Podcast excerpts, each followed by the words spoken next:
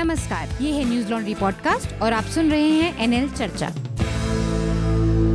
नमस्कार, मैं हूँ अतुल चौरसिया। आपका खर्चा, आपकी चर्चा, हफ़्ता दर हफ़्ता, हम आज फिर से लेकर आए हैं न्यूज़ लॉन्ड्री का हिंदी पॉडकास्ट एनएल चर्चा। ये हफ़्ता काफ़ी उठापटक भरा रहा, कई तरह की घटनाएँ हुई हैं जिस पर हम विस्तार से बातचीत करेंगे। सबसे महत्वपूर्ण जो घटना रही इस पूरे हफ़्ते, वो भारत और पाकिस्तान के बीच पैदा हुआ तनाव। पुलवामा में हुए आतंकवादी हमले के बाद भारतीय वायुसेना ने जो कार्रवाई की थी और उसके बाद पाकिस्तान ने जो कार्रवाई की है, इस तमाम उठापटक पर हम बातचीत करेंगे। इसके अलावा अरुणाचल प्रदेश में जो टकराव पैदा हुआ है, वहाँ के मूल निवासियों का बाहर के लोगों को वहाँ पर निवास प्रमाण पत्र देने का, उसके ऊपर भी बातचीत करेंगे हम।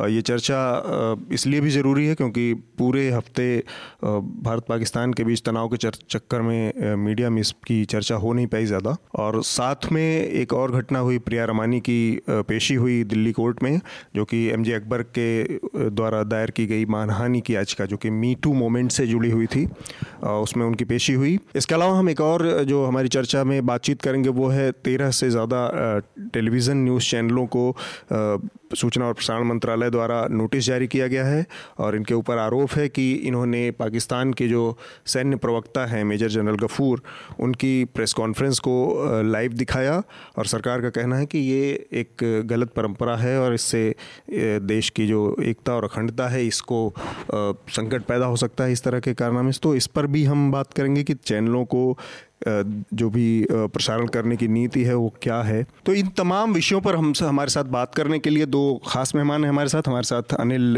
यादव हैं जो कि आप परिचित ही हैं। अनिल अक्सर हमारे साथ रहते हैं और अब एक एनएल चर्चा के परमानेंट एक वक्ता हैं यहाँ पे।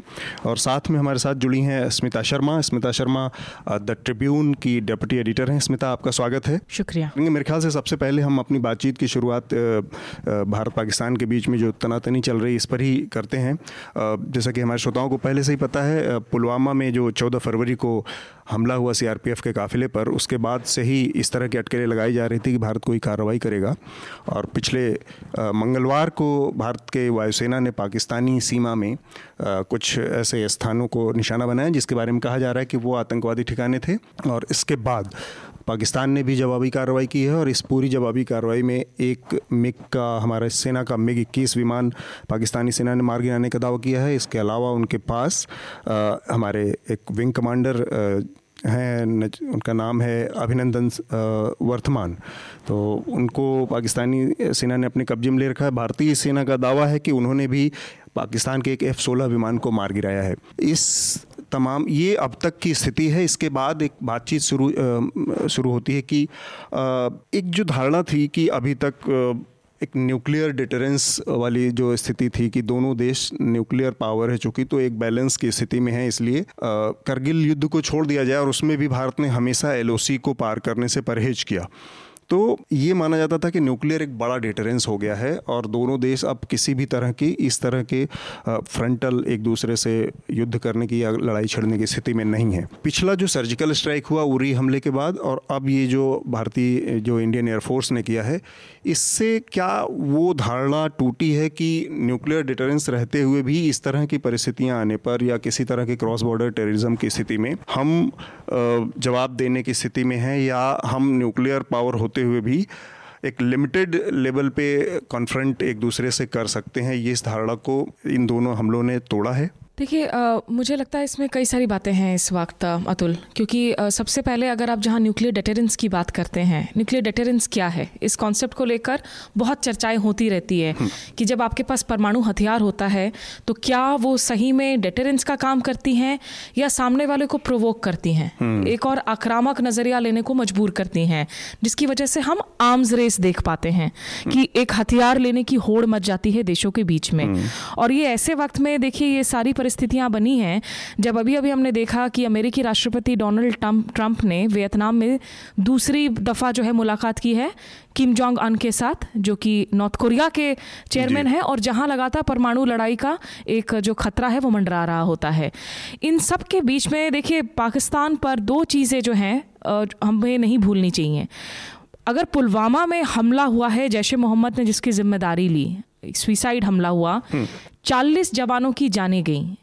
भले ही इस वक्त चुनाव हो ना हो भारत जैसे एक देश में जो आज एक एक बड़ी एक पोजीशन पे खुद को महसूस कर रहा है विश्व भर में एक दबाव निश्चित रूप से बन जाता है सरकार पर कि आप कोई ना कोई कार्रवाई तो ज़रूर करें। और इस कार्रवाई का एक औचित्य बनता है। भारत ने देखिए जवाबी हमला क्या किया? भारत ने कहा कि हमने बालाकोट पे हमला किया है और सूत्रों के हवाले से पता चला कि ये बालाकोट दरअसल पाक के कब्जे वाली कश्मीर में नहीं बल्कि ये केपीके में है हम्म। खैबर पख्तूनख्वा हाँ। जो कि पाकिस्तान की सीमाओं के बिल्कुल अंदर है।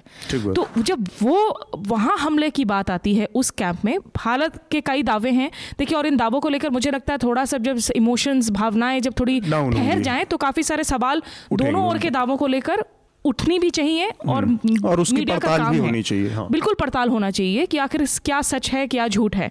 और हमारा काम भी है ये पत्रकारों के नाते। जी। उस हमले में देखिए जो पाकिस्तान की तरफ़ से अगर आप देखिए बयानों को पाकिस्तान क्या कह रहा है? कि आप कह रहे हैं कि आपने आतंकी हमले को निस्तनाबूद किया आतंकी एक कैंप को निस्तनाबूद किया जैसे मोहम्मद के बालाकोट हम्म, में। हम्म। सवाल यह है कि आप हमारी सीमा के अंदर घुसे। अब या तो भारत अमेरिका जैसा एक देश हो जो एबटाबाद में घुसकर नेवी सील्स के ज़रिए उसामा बिन लादेन को मार गिराता हाँ। है अगर वैसा नहीं है और यहाँ भारत और पाकिस्तान की आपकी सीमाएँ लगी हुई हैं आपको पता है कि आप दो सटे हुए आप नेबर्स हैं पड़ोसी देश हैं पाकिस्तान अपनी सीमा में बैठकर अगर मिसाइल चलाए तो भारत के कई सड़क शहरों पर को जो है उस पर निशाना साधा जा सकता है तो हम्म। हमारी जो हकीकत है वो अमेरिका और पाकिस्तान की हकीकत अलग से है। अलग है परे है इससे हमें साइट नहीं लूज़ करना चाहिए।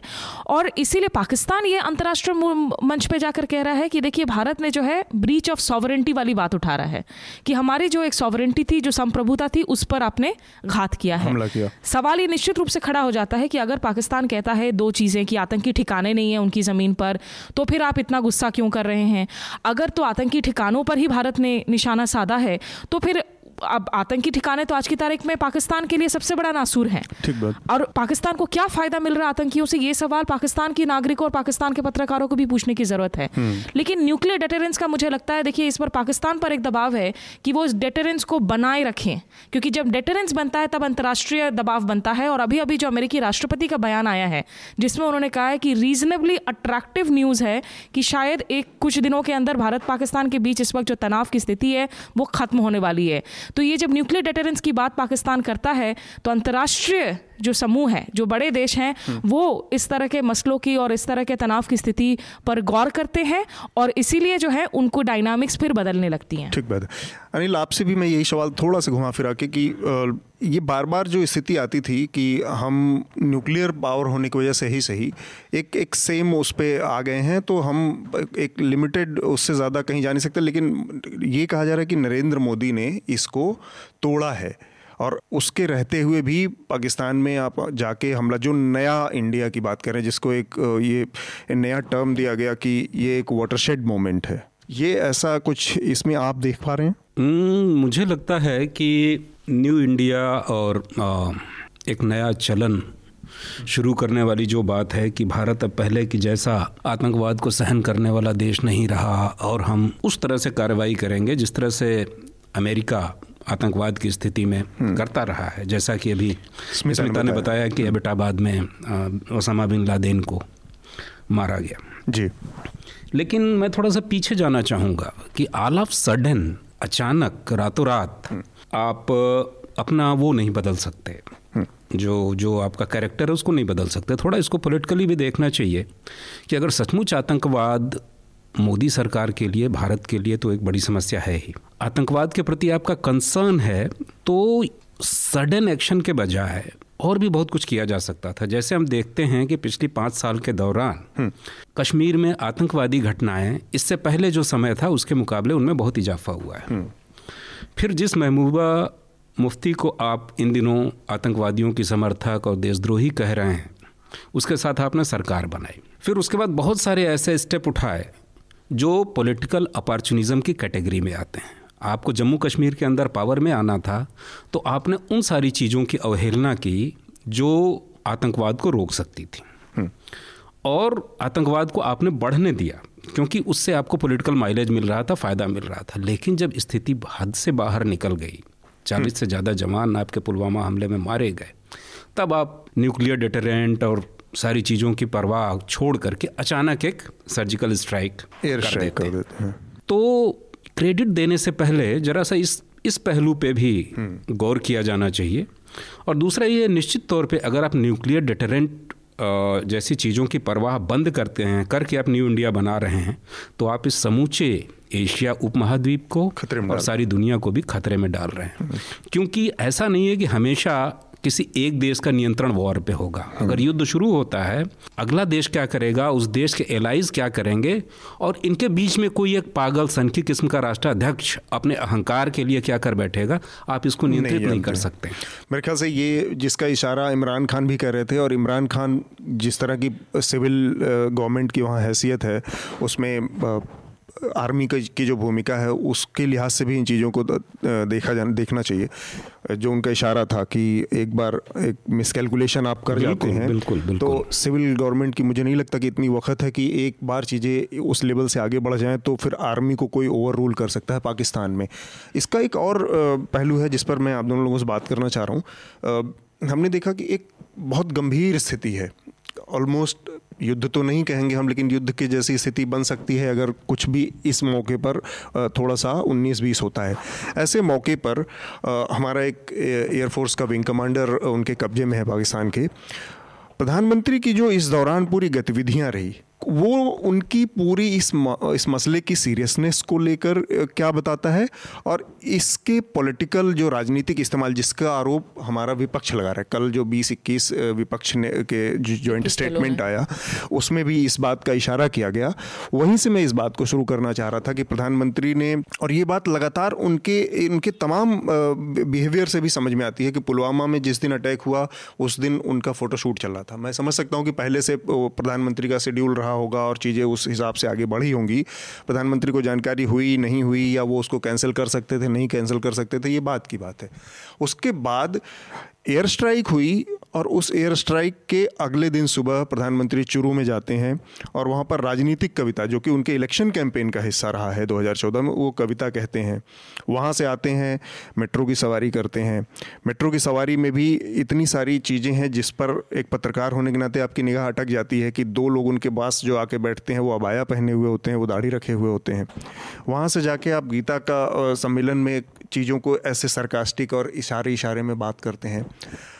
अगले दिन जब ये हो गया, पाकिस्तान ने वायोलेट कर दिया आपके एयर स्ट्राइक को, फिर भी आपकी गतिविधियाँ उसी तरह से चल रही हैं। आप दुनिया भर के दूसरे तरह के इवेंट्स में जा रहे हैं।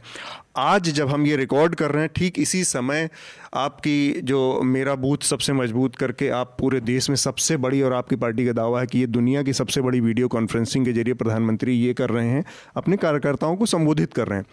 ऐसे समय में जब देश को संबोधित करने की ज़रूरत है और शांति से बैठ के स्ट्रेटजी बनाने की ज़रूरत है चीज़ों पर कि कैसे डी एस्केलेट किया जाए, कैसे युद्ध के खतरों को कम किया जाए, कैसे अपने सैनिक को वापस लाया जाए, कैसे और तमाम चीज़ें हों। और इसके अलावा आतंकवाद की जो समस्या है, उस पर कुछ आगे बढ़ने के बजाय ये सब चीज़ें तो इससे प्रधानमंत्री की जो की जो छवि बनती है, उस पर आपका क्या आकलन है, स्मिता?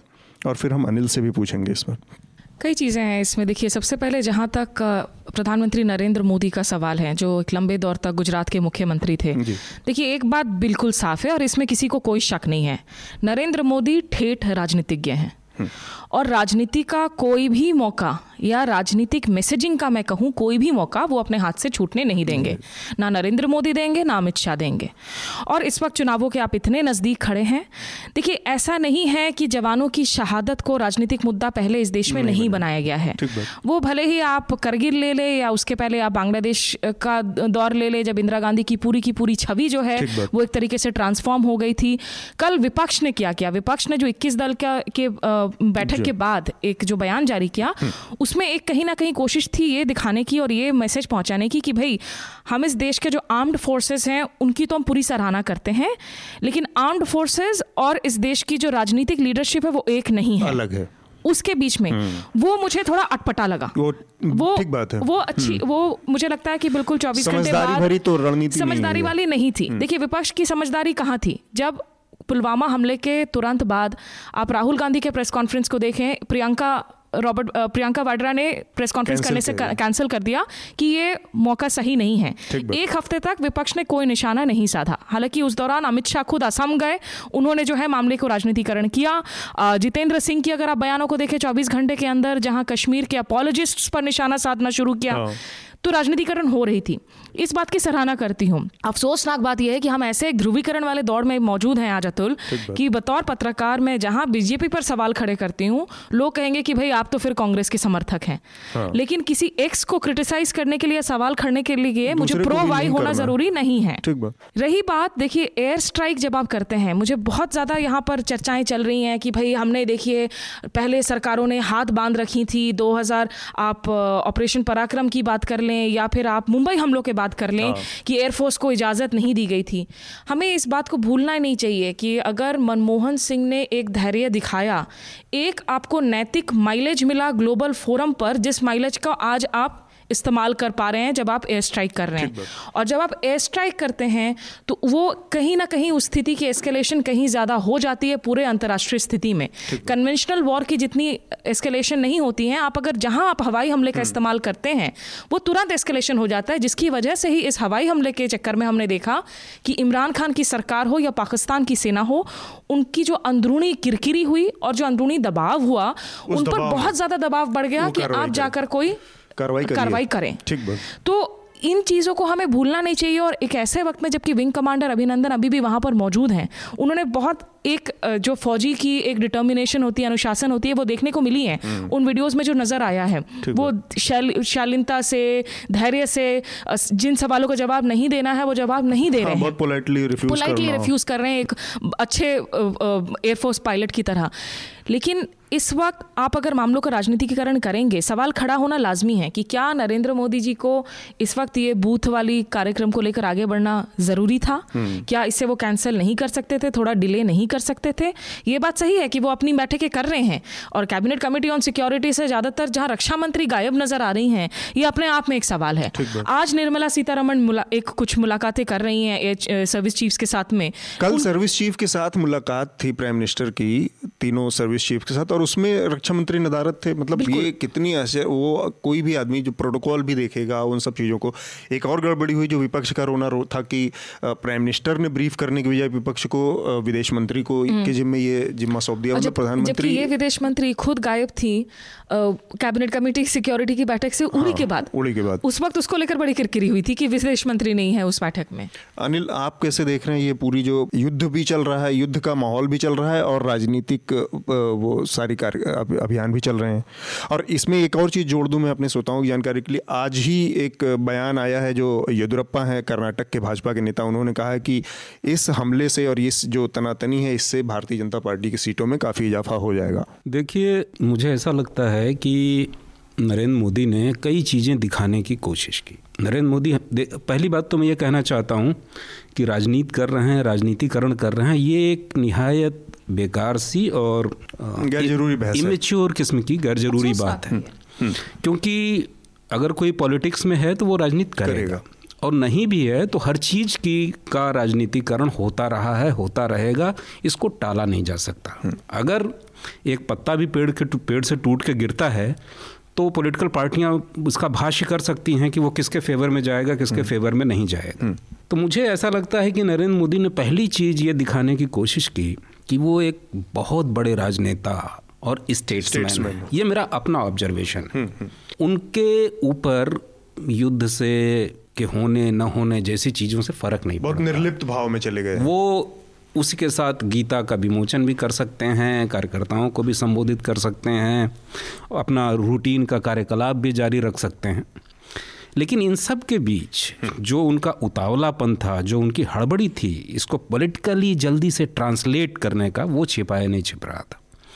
अगर आप गौर से वो भाषण देखें जहाँ उनको युद्ध पाकिस्तान पे सर्जिकल स्ट्राइक का ज़िक्र करने की कोई ज़रूरत नहीं थी, कोई भी स्टेट्समैन नहीं करता, वहाँ भी उन्होंने बहुत छिपे हुए तरीके से जिसको टंग इन चीक कहते हैं गीता वाले कार्यक्रम में गीता हम्म। वाले कार्यक्रम में हाँ। उन्होंने ये नाम नहीं लिया उन्होंने कहा कि सुबह मैं शांति वाले कार्यक्रम में था लेकिन उन्होंने एक इनडायरेक्ट तरीके से मैसेजिंग दी जो उसके बाद भीड़ से जो बैठे हुए थे वहाँ मतलब जो ऐसे लोग भी वहाँ बैठे हुए थे जो जिनका जो हर हाल में युद्ध की निंदा करेंगे इस्कॉन के जो लोग हैं जो साधु हैं मेरा ख्याल है वो किसी भी तरह की युद्ध की पैरवी तो नहीं करेंगे वो शांति की ही बात करेंगे तो उनकी तरफ़ से जो रिस्पांस आया वो मोदी के टंग इन चीक इस सर्जिकल स्ट्राइक के ज़िक्र की वजह से आया और फिर आप देखेंगे कि जैसे ही शाम हुई पूरे देश भर में जगह जगह हाँ। बीजेपी के कार्यकर्ताओं ने जिला यूनिटों ने भारत माता की आकृति भारत भारत का नक्शा बना करके उस पर दिया जलाया पटाखे फोड़े और बहुत ही बेशर्मी से उसके नेताओं ने कहा कि ये जल्दी ही चुनावी फ़ायदे में ट्रांसलेट होने जा रहा है। तो इसलिए ये कोई छिपी हुई बात नहीं है। राजनीति तो हम्म। ये करेंगे ही। हम्म। हाँ लेकिन इसी के साथ साथ ये है कि विपक्ष को हतप्रभ है। उसको हम्म। कोई तरीका नहीं सूझ रहा है नहीं आ रहा है। कि इस सिचुएशन में वो कैसे हस्तक्षेप करे। बूम रैंक कर सकता है जो उन्होंने स्टेटमेंट जारी किया या एक तरह से जो सेंटिमेंट के खिलाफ जाके उन्होंने एक तरह से जो ये दो फाड़ करने की कोशिश की कि सेना तो ठीक है राजनीति नहीं ठीक है इस तरह का जो अंतर इस टाइम पे करने मुझे लगता है कि ये उनको पॉलिटिकली भारी भी पड़ सकता है। एक भारत जैसे लोकतंत्र में क्योंकि ये पाकिस्तान वाली सूरत हाल नहीं है। हम्म। देखिए मैं इस बात से भी पूरी तरह से इत्तेफाक अब नहीं रखती कि यहाँ भारतीय सेना का कोई दखल नहीं होता हमारे राजनीतिक डिसीजंस में। यूपीए के हाँ, वक्त में अगर आप देखें आज की तारीख में हमारी सेना भी काफ़ी वोकल है। हमारे काफ़ी ऐसे सैन्य चीफ भी रहे हैं। पिछले दिनों में जो वोकल हम्म, रहे हैं जो हम्म। राजनीतिक मसलों पर बातें भी करते हैं वी के सिंह का एग्ज़ाम्पल खुद हैं जो आज सरकार का हिस्सा बने हुए हैं। और अगर आपको याद हो मुझे पी चिदम्बरम जो गृह मंत्री थे यूपी में एक उन्होंने कार्यक्रम किया था यहाँ आईडीएसए में थिंक टैंक जो सेना के मामलों को सो, सोच विचार करती हैं। जिसमें उन्होंने कहा था कि हम आफ्सपा कश्मीर से हटाने के पक्ष में थे लेकिन सेना के दबाव के तहत हम आखिरकार नहीं हटा सके। तो ये पाकिस्तान वाली तो हालत कतई नहीं है हमारी भारत उसके साथ तो मुकाबला ही नहीं कर सकते है, लेकिन हाँ। ऐसा नहीं है कि हमारी सेना यहाँ पर कुछ बोलती ही नहीं है या उनका कोई जो तस्वीरें थी जो जिसको मुझे लग रहा है कि डेमोक्रेसी के लिए एक एक सुखद तस्वीर कही जा सकती है। एक जो प्रधानमंत्री नरेंद्र मोदी ने मीटिंग की थी बैठक की थी पहले दिन स्ट्राइक के बाद वो और दूसरी जो इमरान खान की तरफ़ से, पाकिस्तान से एक आई थी जिसमें इमरान खान चेयर कर रहे थे मीटिंग तो एक अंतर दिख, साफ़ दिख रहा था कि पूरा का पूरा नरेंद्र मोदी की जो बैठक है, उसमें सिविल सिविलियन लीडरशिप बैठी हुई है चारों तरफ़।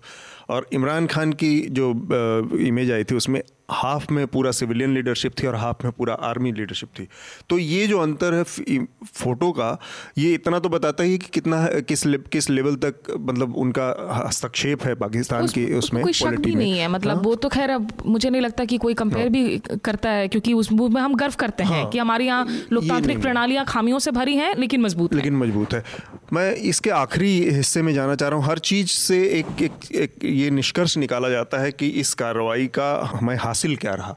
इसका हमें कुल जोड़ घटा के लाभ क्या मिला। हम चाहे किसी लड़ाई की बात करें या किसी कार्रवाई की बात करें या किसी लेन देन की बात करें जब भी हम इस तरह की चीज़ों में बढ़ते हैं तो ये एक एक हासिल की बात ज़रूर होती है कि इतने सारे ताम झाम के बाद हम पहुँचे कहाँ। भारत ने अटैक किया एयर स्ट्राइक किया।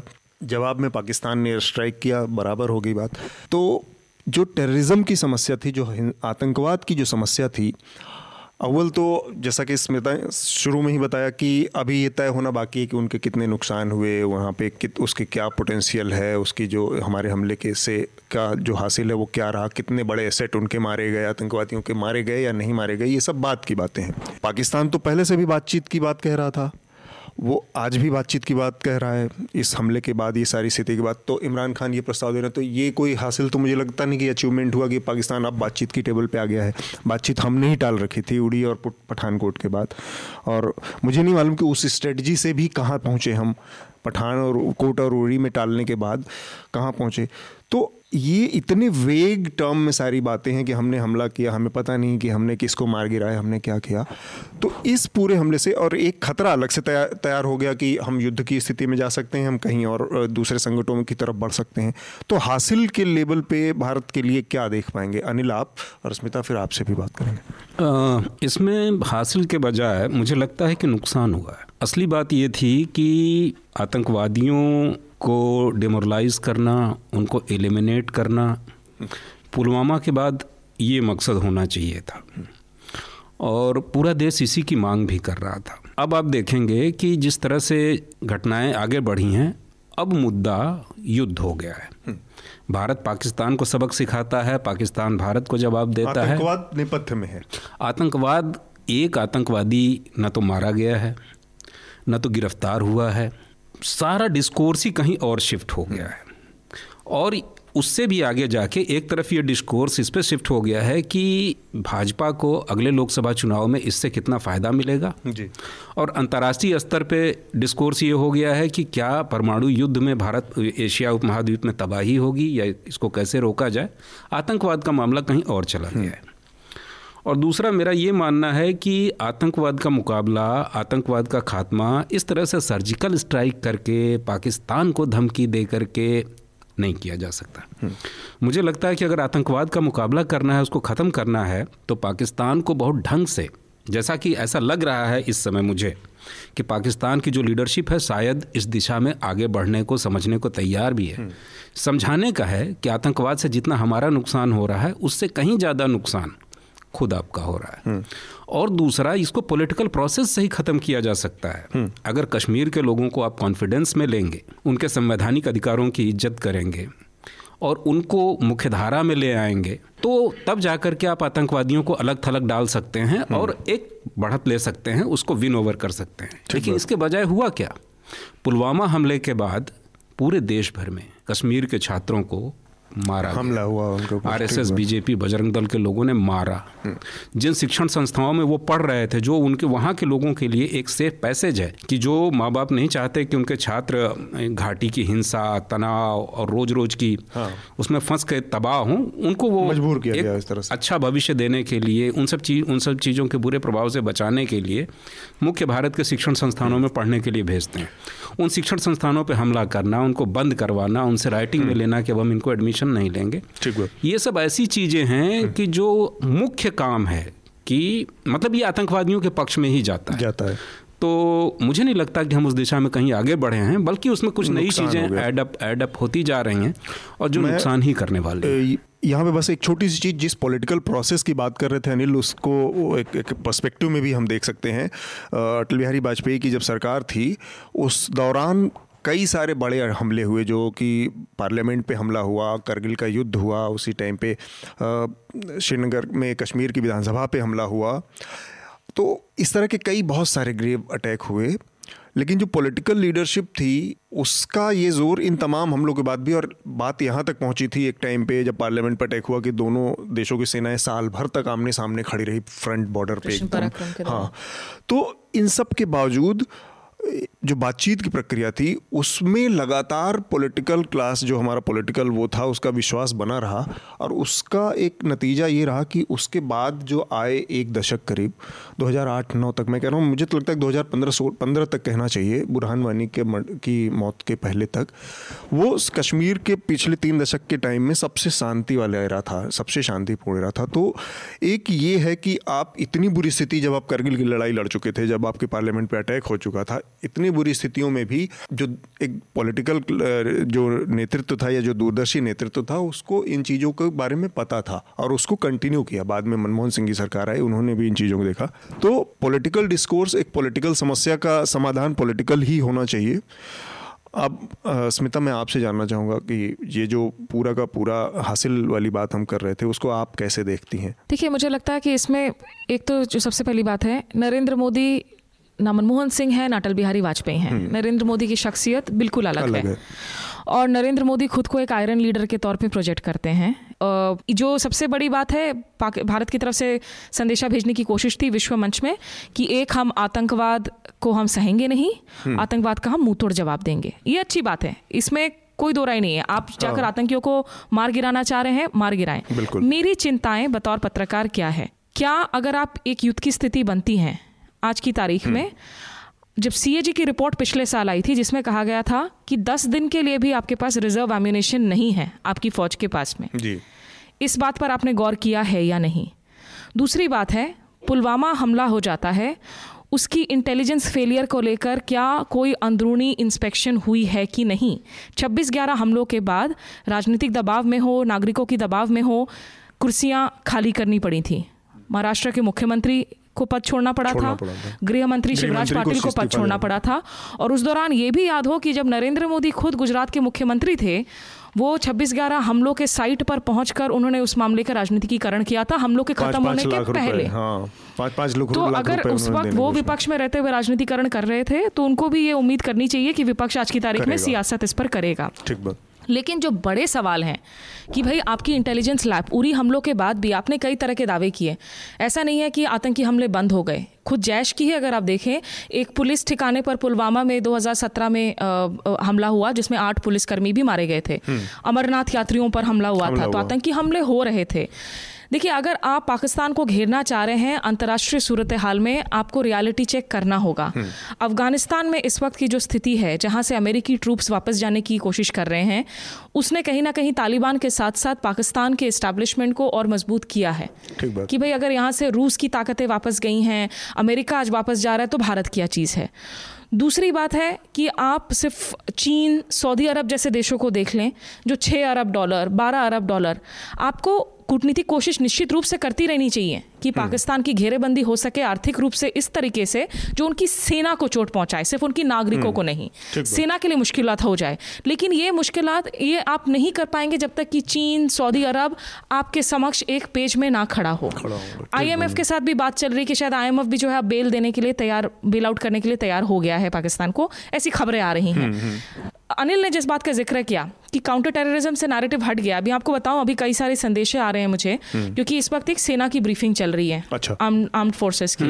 और जिसमें ये दावा किया जा रहा है कि भारत ने बाकायदा इस नैरेटिव को मोड़ दिया है काउंटर टेररिज्म की ओर। और ये जो युद्ध की भ्रांति फैलाने की कोशिश की जा रही है वो पाकिस्तान की तरफ़ से कोशिश की जा रही है। संदेशा ये है कि अब भारत भी शायद डी एस्केलेट करने के मूड में है। है, हाँ। और अगर विंग कमांडर अभिनंदन जल्द वापस आ जाते हैं तो शायद दोनों देश ही इसे अपने अपने जीत के तौर पर बुनाएँगे। मेरा सिर्फ़ एक आखिरी कमेंट ये है हाँ। कि आप अगर आज एक मज़बूत देश हैं आप आत्मविश्वास से परे, आप भरपूर हैं, अच्छी बात है। लेकिन एक आप लार्जर प्लान आपको बनाना ज़रूरी है आप जो भी सरकार में हो कांग्रेस हो या बीजेपी हो इस तरह के हालातों में विपक्ष को साथ लेकर चलना ज़रूरी है। आगे के लिए आपकी कोई ब्लूप्रिंट है या नहीं आतंकवाद से लड़ने के लिए? और कश्मीर को लेकर आप क्या करेंगे? कश्मीर में आप अगर सिर्फ़ कॉन्फ्लिक्ट मैनेजमेंट पर ध्यान देते रहेंगे सेना से उम्मीद करते रहेंगे कि वो आतंकियों से लड़ते रहे ये हल नहीं होने वाला। आपको कॉन्फ्लिक्ट रेजोल्यूशन की तरफ़ बढ़ना पड़ेगा। नहीं तो ये लगेगा कि आप कैंसर की जो प्रॉब्लम है उसको बार बार माइग्रेन की दवाइयों से आप ट्रीट करने की कोशिश कर रहे हैं। तो अगर आप एंटी टेररिज्म ऑपरेशंस करते हैं आप उसे बतौर कीजिए लेकिन एक वजह है कि मिलिट्री ऑपरेशंस को कवर्ट रखा जाता है। दिन भर आप उसे छत से चीख चीख कर नहीं कह सकते। हैं, obviously, आप ड्रम बजाकर पीट कर जो है। है। हर चीज़ को ओवर्ट नहीं बनाइए। कोवर्ट ऑपरेशन कीजिए पाकिस्तान से बातचीत करना है कीजिए। ज़्यादा आपको झप्पियाँ पाने की ज़रूरत नहीं है अंतर्राष्ट्रीय प्रेशर बनाइए लेकिन हर चीज़ को मुझे लगता है कि आप एक छाती ड्रम पीट छाती पीटने वाली जो है बात ना बनाए। एक छोटी सी चीज़ हालाँकि हमारे प्रोड्यूसर बार बार समय का भी वो दिखा रहे हैं तो हम आगे बढ़ते हैं। छोटी सी चीज़ और है जो मैं नाम नहीं लेना चाह रहा था, लेकिन फिर भी नाम लेकर रहा हूँ। जनरल जी डी बक्सी हैं, उनका ये हमेशा दावा रहता है अपने टीवी चैनलों पर कि जब तक हम पाकिस्तान में घुस के नहीं मारेंगे, तब तक आतंकवाद समाप्त नहीं होगा। मेरा छोटा सा कहना है कि एक टेरिटरी आपके हाथ में है, वहाँ पर तीस साल हो गए, तीन दशक हो गए, वहाँ पे आपको आफ्सपा मिला हुआ है। मतलब कानूनी संरक्षण है हर तरह का कश्मीर में। लेकिन फिर भी पाँच लाख की सेना है वहाँ पे डिप्लॉयड तीस सालों से। हम आतंकवाद की समस्या पर वहाँ पे कोई इफ़ेक्टिव कंट्रोल करने में अब तक नाकाम रहे हैं।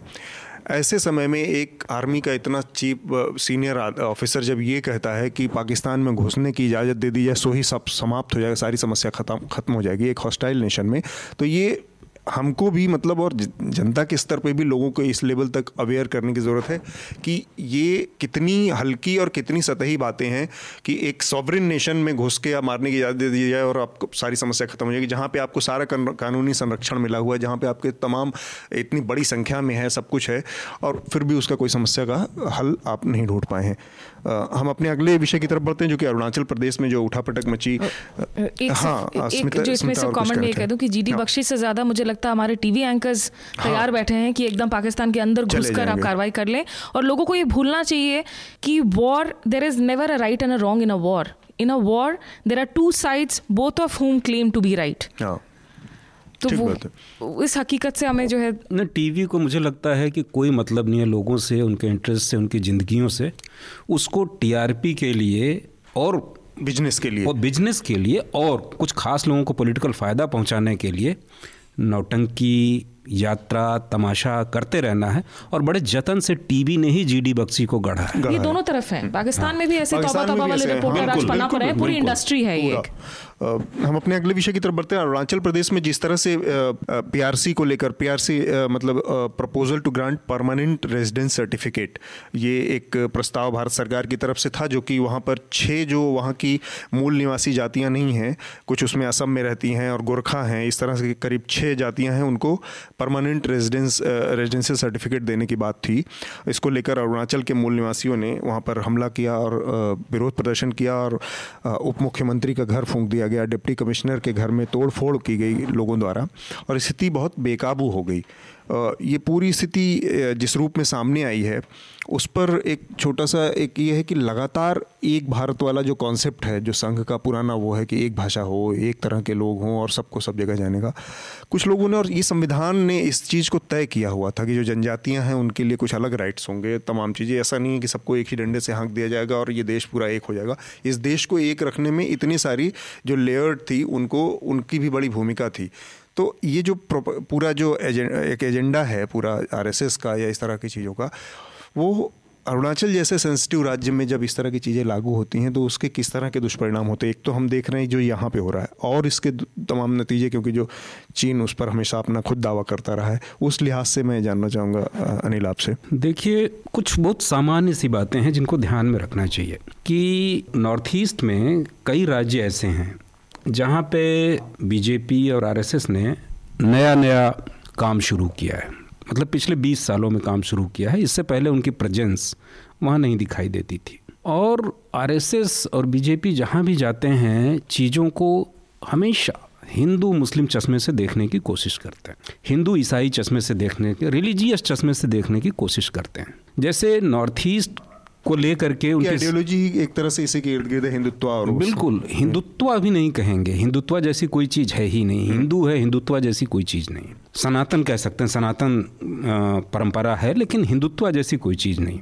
अब जैसे नॉर्थ ईस्ट को लेकर के उनकी सबसे बड़ी चिंता यह है कि नागालैंड में नब्बे परसेंट ईसाई क्यों हैं? मेघालय में इतने ज़्यादा क्रिश्चियंस क्यों क्यों हैं? मिजोरम में लगभग पूरा नब्बे परसेंट से ज़्यादा ईसाई क्यों हैं?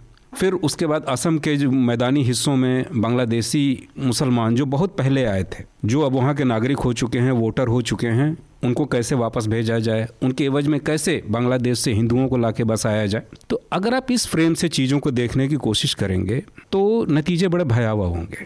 क्योंकि नॉर्थ ईस्ट में, नॉर्थ ईस्ट के सारे राज्यों के लिए जो कल्चर है, वो बहुत इंपॉर्टेंट है। दूसरी चीज़ वहाँ जो मूल निवासी और बाहरी का सवाल है हर राज्य में बड़ा प्रमुखता से मौजूद है। तो अगर आप स्थानीय जो इंडिजिनस पीपल हैं उनके राइट्स का उनकी परंपराओं का परवाह नहीं करेंगे अगर आपको इंडिजिनस पीपल से आ, उनका ख्याल रखने का मतलब सिर्फ़ ये है कि आप किसी रैली में जाएँ उनकी दी हुई जाफी लगा के फ़ोटो खिंचा लें उनका पहना हुआ मुकुट पहन करके उनकी भाषा में नमस्ते बोल दें अगर इतने तक ही सीमित है तब ये दिक्कतें आएँगी। तो इस मामले में पूरी तरह से जो इंडिजिनस लोग हैं उनकी अनदेखी की गई है। पॉलिटिकली आबादी का जो कॉन्फ़िगरेशन है उसको बदलने की कोशिश की गई है जिसका नतीजा इस रूप में सामने आ रहा है। और ये दिक्कत नॉर्थ ईस्ट के हर जगह मौजूद है कि वो जब गुस्सा होते हैं तो वो मामला सिर्फ़ धरना प्रदर्शन या विज्ञप्ति देने तक नहीं रुकता है। वो फिर चीफ मिनिस्टर का घर जलाने गवर्नर हाउस फूंकने तेल की सप्लाई रोकने हाँ। रेल रोकने तक जाता है। ठीक है। तो चाहे ये अरुणाचल का मामला हो चाहे नागरिकता रजिस्टर का मामला हो असम में दोनों मामलों में धार्मिक और जातीय पूर्वाग्रहों के कारण समस्या आ रही है। समस्या आ रही है। स्मिता आपसे मैं जानना चाह रहा हूँ क्योंकि चीन बहुत से इस मामले इलाके पर अपनी नज़र रखता है और अरुणाचल को वो अपना हिस्सा भी एक तरह से बताता आया है लंबे समय से। ऐसे में इस तरह का कोई काम। हालाँकि अब भारत सरकार की तरफ़ से बयान आ गया कि उन्होंने इस पीआरसी को सस्पेंड कर दिया है और उसको पास नहीं कराएँगे असेंबली में।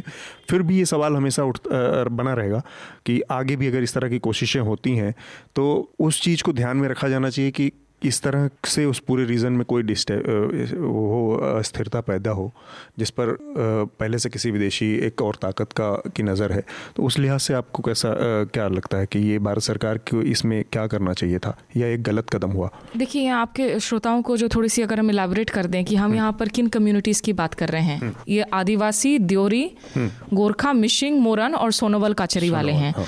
ये अरुणाचल प्रदेश में जो नामसाई और चांगलांग डिस्ट्रिक्ट्स हैं हाँ। वहाँ के रहने वाले लोग हैं, हाँ। और इसके पहले अरुणाचल प्रदेश में जो पी दी गई हैं वो ज़्यादातर शेड्यूल्ड ट्राइब्स को दी गई हैं ये भी मैं आपको बता दूँ और कुछ लोगों को पता भी होगा हाँ। कि ये पहली दफ़ा नहीं है कि इनको पीआरसी देने की बात की जा रही है उन्नीस सौ बानवे से तिरानवे के बीच में भी इन कम्युनिटीज़ के कुछ लोगों को पीआरसी दी गई थी अच्छा। और जिसके बाद ऐसे हालत बने थे जिसे रोक दिया गया था यहाँ देखिए बीजेपी के लिए मुझे लगता है जो बातें आपने और अनिल ने कही ये सही हैं एक आपने कहा जो अखंड भारत वाला एक कॉन्सेप्ट हम्म। है आरएसएस के मुख्यालय में अभी तो मैं बहुत दिनों से नहीं गई हूँ अखंड भारत तो मैं फिर भी समझ सकता हूँ लेकिन एक भारत हाँ, एक, एक भारत एक निशान हाँ, एक ये, ये जो तमाम कॉन्सेप्ट है हाँ. क्योंकि पूर्वोत्तर में अगर आप देखें भारत के जो कश्मीर वाली समस्याएँ हैं वो कुछ पैरल्स होती हैं। पूर्वोत्तर के अगर आप लोगों से बात करें वो भी कहते हैं कि देखिए हमारी इंटीग्रेशन पूरी तरह से हमें महसूस नहीं कर पाते हैं। मीडिया में हमारी अनदेखी होती है हमारी हम्म। खबरें नहीं आती हैं अरुणाचल जल रहा होता है या कोई और पूर्वोत्तर क्षेत्र जल रहा होता है हम्म। उसको वैसी कवरेज नहीं मिलती है जैसे कि अगर बैंगलोर या दिल्ली की बात करें। तीसरी बड़ी बात है मुझे लगता है यहाँ पर जो कांग्रेस को भी सोचने की ज़रूरत है। क्योंकि एक लंबे वक्त तक कांग्रेस की सरकारों ने वहाँ पर शासन किया, किया हाँ।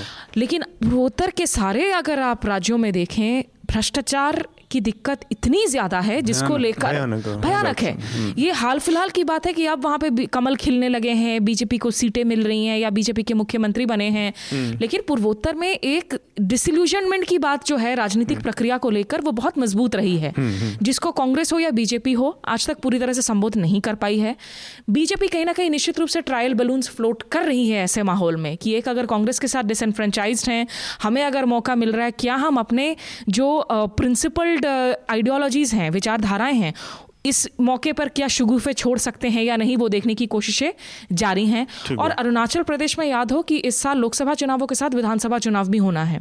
हाँ. तो एक आपने ट्रायल बलून फ्लोट कर दिया आपने माहौल को देख लिया और जो कैलकुलेशंस होती हैं मुझे लगता है जहाँ तक मेरी समझ है राजनीतिक समाज वो सिर्फ़ और सिर्फ़ उस राज्य को लेकर नहीं होती हैं। ठीक है अगर कश्मीर के अंदर हाँ, आपकी कदमों को। लेकर आपको लगता है कि कश्मीर की उन चार सीटों को आप हार जाएँगे लेकिन उसका एक पोलराइजिंग इफ़ेक्ट जो दूसरे राज्यों में होगा जहाँ आपको लग रहा था कि आपकी सीटें जा रही हैं हम्म, उत्तर प्रदेश सरी के रीजनल क्या उस पोलराइजेशन का असर ये होगा कि कंसोलिडेशन हो जाएगा दूसरे राज्यों में जहाँ से अहम सीटें आ जाएँगी? बंगाल को लेकर आज जो पूरी की पूरी कोशिश है और जहाँ आज एक उभरती हुई ताकत है बीजेपी कांग्रेस और लेफ़्ट पार्टियाँ विपक्ष की पोजिशन में स्लाइड कर गई हैं। वोट शेयर के तौर पर अगर देखें तो बीजेपी बढ़ रहा है उस राज्य में। हाँ। तो मुझे लगता है ये कोशिशें हैं कि ये सिर्फ़ अरुणाचल के प्रिज्म से नहीं देख रहे हैं लेकिन अगर अरुणाचल में पीआरसी करने की कोशिश करते हैं क्या दूसरे राज्यों में जाकर ये भुना सकते हैं? ये देखिए हमने तो कोशिश की थी कि हम उनको एक जोड़े मुख्य धारा में जोड़े लेकिन वो हो नहीं पाए तो इससे जो दूसरी आपकी उनकी जो वोट बैंक हैं खास करके जो हिंदू वोट बैंक हैं कहीं उन पर दूसरा असर क्या पड़ेगा, ये सारी सोच विचार मुझे लगता है इस वक्त जारी है। ठीक बात है। हम अपने अगले विषय की तरफ़ बढ़ते हैं, जो कि सूचना और प्रसारण मंत्रालय ने जो तेरह न्यूज़ चैनलों को नोटिस जारी किया था, ये नोटिस जारी हुआ था जब मेजर गफूर जनरल आसिफ गफूर ने एक प्रेस कॉन्फ्रेंस की थी पहली दफ़ा जब उन्होंने कहा था कि भारत हम हमको सरप्राइज़ नहीं कर सकता बल्कि हम भारत को सरप्राइज़ करेंगे और उनकी सारी तैयारियाँ जो हैं वो सत्तर साल से भारत को ध्यान में रखकर ही की गई हैं। सैन्य तैयारियों की बात कर रहे थे वो। तो इसके बाद इसको कुछ चैनलों ने भारत के लाइव दिखाया था और उसमें एक नया चैनल है तिरंगा टीवी जो कि हार्वेस्ट टीवी पहले हाँ उसका नाम था कपिल सिब्बल शायद इसके प्रमोटर हैं। तो ये जो नोटिस आया है इस इस लिहाज से मीडिया के लिहाज से ये बहुत महत्वपूर्ण बात है कि एक तो नैरेटिव सिंपल सी बात है कि जब युद्ध की स्थिति हो तो हम आ, अपने देश की बात करें और जो हमारा दुश्मन देश है उसके चीज़ों को या उसको बढ़ावा ना दें या उसकी बातों को कोई मंच ना दें एक तो ये बात सिंपल समझ में आती लेकिन आज के सूचना और तकनीकी के दौर में इस तरह की किसी चीज़ को, जबकि पूरी दुनिया वहाँ पर फेसबुक पर मौजूद है लाइव कर देती है ट्विटर पर मौजूद है लाइव कर देती है गूगल पर डाल देती है यूट्यूब पर डाल देती है, डेढ़ सौ, पाँच सौ चैनल हैं, वो अपने यहाँ दिखाने लगते हैं, उनकी फ़ीड आ रही है सबके उस पर ऐसे समय में सरकार का ये कहना कि इसको लाइव दिखाना मतलब दो, चार छः दस लोगों को नियंत्रण करने की कोशिश के में तो सफल हो सकती है, लेकिन वो जो लार्जर जो चिंता है सरकार की कि इससे सॉवर्निटी को हमारी कॉम्प्रोमाइज़ होती है और हमारी जो, वो, उसमें कितना दम है? देखिए, इस प्रश्न को थोड़ा सा बुनियादी तरीके से देखना चाहिए कि निसंदेह मीडिया से ये उम्मीद करना कि वो सिर्फ़ आपके पक्ष की चीज़ें दिखाए और दूसरा कुछ ना दिखाए उससे राष्ट्रवादी होने की उम्मीद करना किसी एक पॉलिटिकल पार्टी का किसी सरकार का एजेंडा फॉलो करने की उम्मीद करना जाती है जो अब तक नहीं देखा गया। लेकिन यहाँ ठहर के ज़रा सा सोचना चाहिए कि हम किस मीडिया के प्रोटेक्शन की बात कर रहे हैं? हम किस मीडिया को बचाने की बात कर रहे हैं? क्या वो मीडिया जो इतना अतार्किक इतना सनकी इतना जाहिल हो चुका है कि सर्जिकल स्ट्राइक के बाद बता रहा है कि वहाँ 300, 400, 600 लाशें पड़ी हुई जो लगातार उन्माद भड़का रहा है, जो झूठ, अंधविश्वास, पाखंड और जरा सा टीआरपी और अपने व्यापारिक फ़ायदे के लिए नागरिक जीवन से खिलवाड़ करने पर आमादा है। इस तरह के मीडिया को अगर आप सरकार के इन कानूनों से, निर्देशों से बचा भी लेते हैं तो क्या हासिल होगा? तो मुझे लगता है कि इस मीडिया को ये बड़बोला, गैर जिम्मेदार, उन्माद फैलाने वाला और भस्मासुर बन चुका जो मीडिया। इसको बचाने से बेहतर होगा कि पहले एक रिस्पॉन्सिबल मीडिया कैसे बने तब उसके प्रोटेक्शन की बात हो। और दूसरा जहाँ तक आपने जो कहा कि इसको रोक भी नहीं सकता कोई क्योंकि आज सिर्फ़ हम जो पारंपरिक मीडिया था जो चैनल रेडियो और अखबार सिर्फ़ उन तक मामला मुनसर नहीं है। हम्म। बल्कि सबसे प्रभावशाली भूमिका इस संदर्भ में ट्विटर की देखने में आ रही। बल्कि मुझको तो ऐसा भी लग रहा है कि अगर ट्विटर के ज़रिए बहुत कम समय में एक देश का राष्ट्राध्यक्ष दूसरे देश के राष्ट्राध्यक्ष से बात कर सकता है। तो फिर इन देशों में राजदूतों का क्या अर्थ है? हटा लेना चाहिए। हम्म। अगर वो कम्युनिकेशन के लिए तो है कि वो अपने देश की जो का जो मैसेज है वो दूसरे देश तक पहुँचा सकें। तो अगर वो सीधे सीधे ट्विटर पे विद इन नो टाइम एक दूसरे को जान सकते हैं हॉटलाइन पे जान सकते हैं तो अब इन राजदूतों का मतलब क्या रह गया? तो मुझे लगता है कि सबसे पहले ज़ोर देने की ज़रूरत है कि किस तरह से इस मीडिया को रिस्पॉन्सिबल बनाया जाए हम्म। तब उसके बाद उसके प्रोडक्शन की बात किया जाए वरना हमारी जो हित चिंता है हमारे जो सेफ़ गार्ड हैं उसका भी ये मीडिया दुरुपयोग करेगा और पहले भी करता रहा है ये इम्पोर्टेंट बात है कि जो गैर जिम्मेदाराना रवैया है पूरे इस प्रकरण में और लगातार अलग अलग मौक़ों पे दिखता रहा है उस स्थिति में इस मीडिया को हम बार बार कहते हैं कि हम सेल्फ रेगुलेट होंगे, हम किसी भी तरह के सरकारी उसको नहीं मानेंगे या किसी भी तरह के सरकारी जो नियंत्रण की कोशिशें होती हैं, उसका लगातार विरोध करती है, एक सुर से विरोध करती है। लेकिन इतना गैर जिम्मेदार हो जाने के बाद सेल्फ रेगुलेशन या इस तरह की बातों को कितना, कितने दिन तक बचाए रखा जा सकता है? मैं थोड़ा सा जो है डिसअग्री करती हूँ अनिल से हम्म, कुछ बिंदुओं पर और ये भी हाँ। साफ़ कर दूँ कि ट्रिब्यून में आने के पहले पंद्रह साल तक मैंने बाकायदा टीवी में काम किया है। India Today Aaj Tak C N N I B N I B N seven ये सारे मल्टी मीडिया प्लेटफॉर्म्स रहे हैं। दूरदर्शन में भी। दूरदर्शन में हाँ। भी और सोशल मीडिया पर भी जो है हम काफ़ी एक्ट सक्रिय रहते हैं। सारे प्लेटफॉर्म्स को इस्तेमाल करते हैं वो भले ही फेसबुक हो या ट्विटर हो। इस नज़रिए से मुझे लगता है हमें दो चीज़ों को मिक्स नहीं करना चाहिए। ये इस बात से तो मैं बिल्कुल पूरी तरह से इत्तेफाक रखती हूँ कि आज नब्बे फ़ीसदी जो हमारी मीडिया है वो हमें शर्मसार करने वाली मीडिया है। और उसमें खास करके टीवी तो और ज़्यादा है। प्रिंट में तो फिर भी कम से कम आप देख लें तो सही सवाल थोड़े पूछे जा रहे हैं जिनसे पूछा जाना चाहिए। ये नहीं कि कोई नक्सली हमला होता है तो टीवी की तरह प्रिंट ये नहीं पूछ रहे हैं कि कन्हैया कुमार कहाँ था।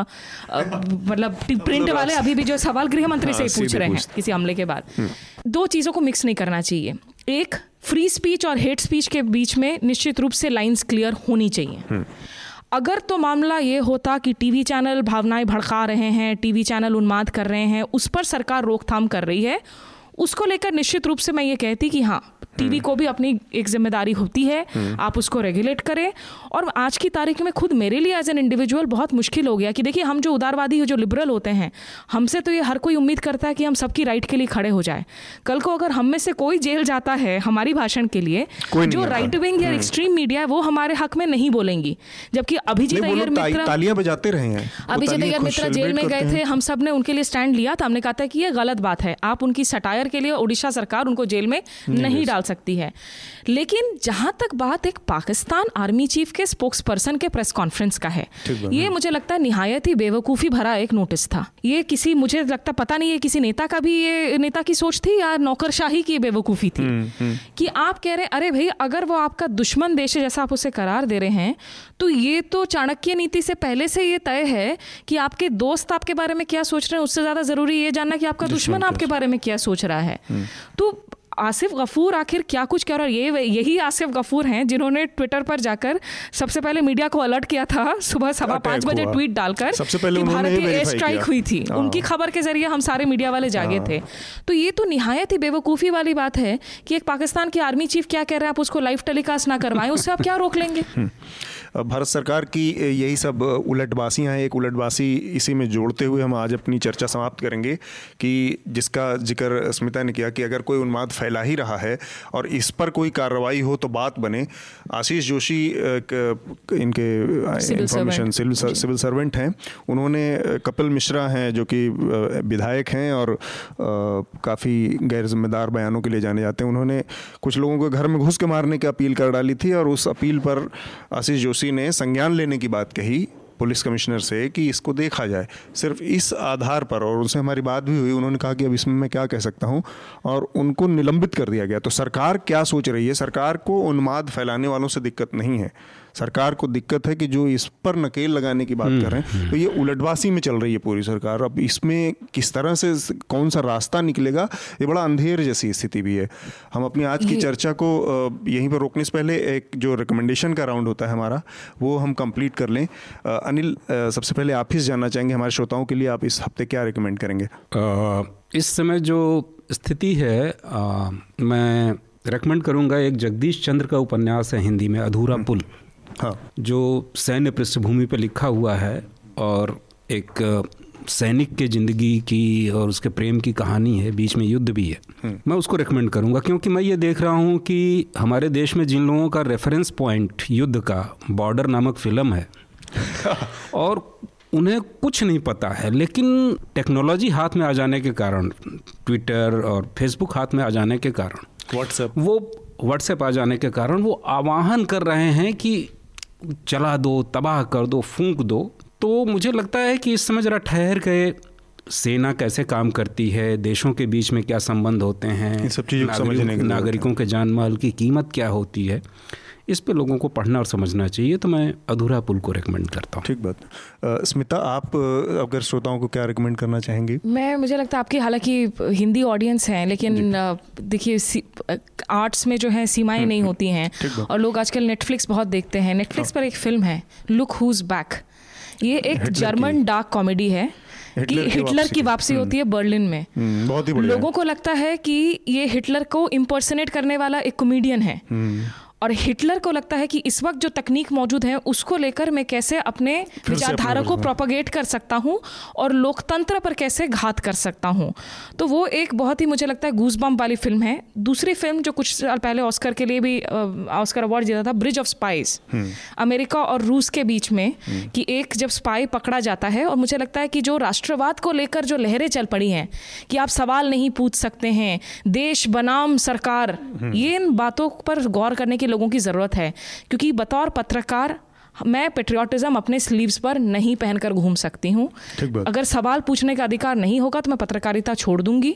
वो चाहे सरकार में कोई भी हो और सरकार को भी पता है कि जब इंदिरा गांधी ने इमरजेंसी लगाई थी तो उसके बाद कैसी मुँह की खानी पड़ी थी।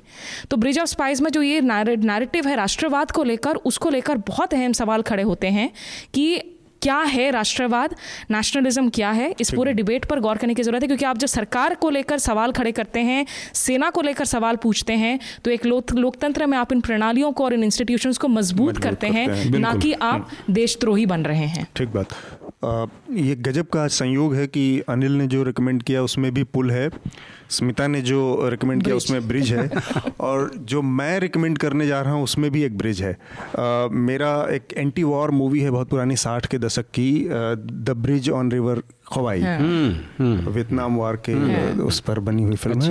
बहुत ही अच्छी एंटी वॉर मूवी है। तो आज जब युद्ध की ही बात चल रही है चारों तरफ़ तो मैं रिकमेंड करूँगा कि लोग इस फ़िल्म को भी देखें और युद्ध की विभीषिका को आम लोगों के नज़रिए से आम आदमी के ऊपर पड़ने वाले असरों के हिसाब से देखें। अतुल आपने बहुत अच्छा अच्छी बात कही कि वियतनाम वॉर का ज़िक्र किया क्योंकि लोगों को ये याद रखना चाहिए हम्म। कि वियतनाम वॉर में अगर वॉल्टर क्रॉन्काइट नहीं होते तो वियतनाम युद्ध में अमेरिकी सैनिकों की कैसे जान जा रही थी वो हकीकत अमेरिकी सरकार छुपाए रखती जनता के सामने नहीं आती। तो वॉल्टर क्रॉन्काइट ने बतौर एक पत्रकार बहुत अहम भूमिका निभाई थी युद्ध की सच्चाई को उजागर करने हम्म। में। इवन इस पर जो वो फ़िल्म आई द पोस्ट आई वो भी पूरा का पूरा इस इसकी सच्चाई को जो दबाने की हाँ। जो अमेरिकन सरकार की कोशिश थी उसको ही सामने लाने पर वो पूरी फ़िल्म है उसके जो सीक्रेट डॉक्यूमेंट्स है कि किस तरह से सरकार उसको दबाई जा रही थी लगातार लोगों की मौत को वो भी एक अच्छी फ़िल्म है बहुत सारे लोगों ने उसको भी समय समय हम्म। पर चर्चा में रिकमेंड किया है इसके साथ ही हम अपनी आज की चर्चा को समाप्त करेंगे और उससे पहले आप लोगों से एक वही अपील